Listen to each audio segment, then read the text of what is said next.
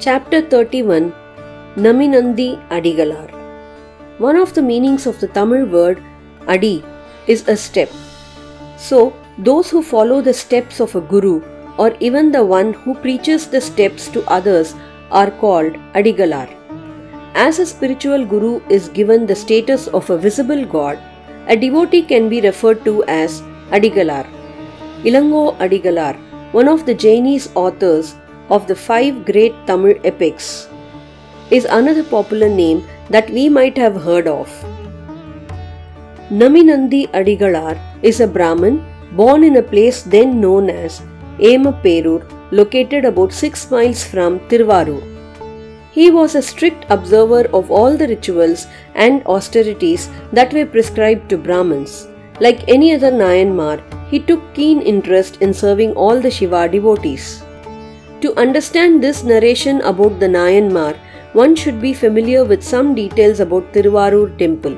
At the entrance of any Shiva temple, one can spot a tall flag mast called Dwajastambam near a Nandi facing the Shivalingam. Usually there will be only one such mast in a temple, but there are more than one stambam in Tiruvarur temple, which is its special characteristic. Because of these features, Tiruvarur temple is considered as a temple housing more temples within. Whereas there is usually a separate enclosure for goddess in any temple, the consort in Tiruvarur temple is housed in a separate temple itself. In addition, the main temple has enclosures for Tyagaraja and for a naturally formed lingam called Vanmiganadar, so named as it got formed from an ant hill in one of the inside temples known as Araneri, there is another Shivalingam. Once, Naminandi visited the Tiruvarur temple for darshan of the deities there and thus visited the Araneri temple. When he was there, he got an overwhelming interest to light a lot of oil lamps and thus illuminate that Araneri temple. But he did not have enough oil for it, and as it was already late in the evening, he could not go home to fetch the same. With an idea of borrowing oil, he went to a nearby house and expressed his desire to the stranger. It so happened that the owner of that house was a Jain, who are generously opposed to certain tenets and practices of Shaivites. That Jain follower started ridiculing the idea of lighting numerous lamps. In addition, he talked derogatorily of the Hindu gods and queried whether they would only be pleased with lamps lit with oil only, but not with water. Hurt by those words and hence feeling dejected, Naminandi returned to the temple and prayed to the Lord. Then he heard divine voice that the Jain might be correct after all, and that Naminandi could go to the nearby pond and fetch water required for the lamps. Puzzled but encouraged, Naminandi went and devotedly collected water from the pond, and the lamps were lit to the surprise of all. He thanked God for the miracle and continued that practice in that temple for a long time to come.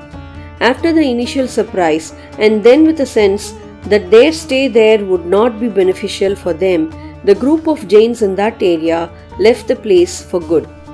It is customary for the deity of Tyagaraja to visit a nearby village called Manali. To commemorate such an occasion, there will be festivities which shall attract many people. Naminandi once attended such a festival, returned home tired, and slept off near the entrance itself. His wife spotted him rather late and inquired about his strange action, for which he said that people who normally could not enter the temple for a variety of reasons might have been there attending any public function. So, there was a possibility of him having mixed with such people that day. Given that their level of purity might not be known, he thought of taking a bath before entering home, but sleep overtook him meanwhile. She said that she would prepare hot water for his bath and went in to arrange for the same. Meanwhile, once again he dozed off when he experienced a revealing dream in which Shiva appeared and informed him that he should not belittle any of the festival attendees as all are his followers. Naminandi was further advised to have a special view of a scene the next day when he would visit the temple. He woke up with a start and went to take his bath.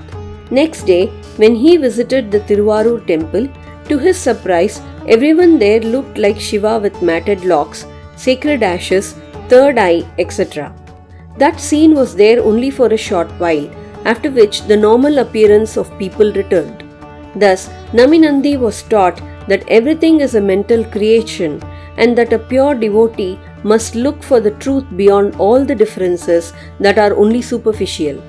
Naminandi prostrated before the Lord and thanked him for the crucial lesson that he learnt. Since then, he served all devotees as sincerely as he could and without seeing any differences throughout his life. नमीनंदी अडिगल्स Guru Puja day वैकासी Poosam may June.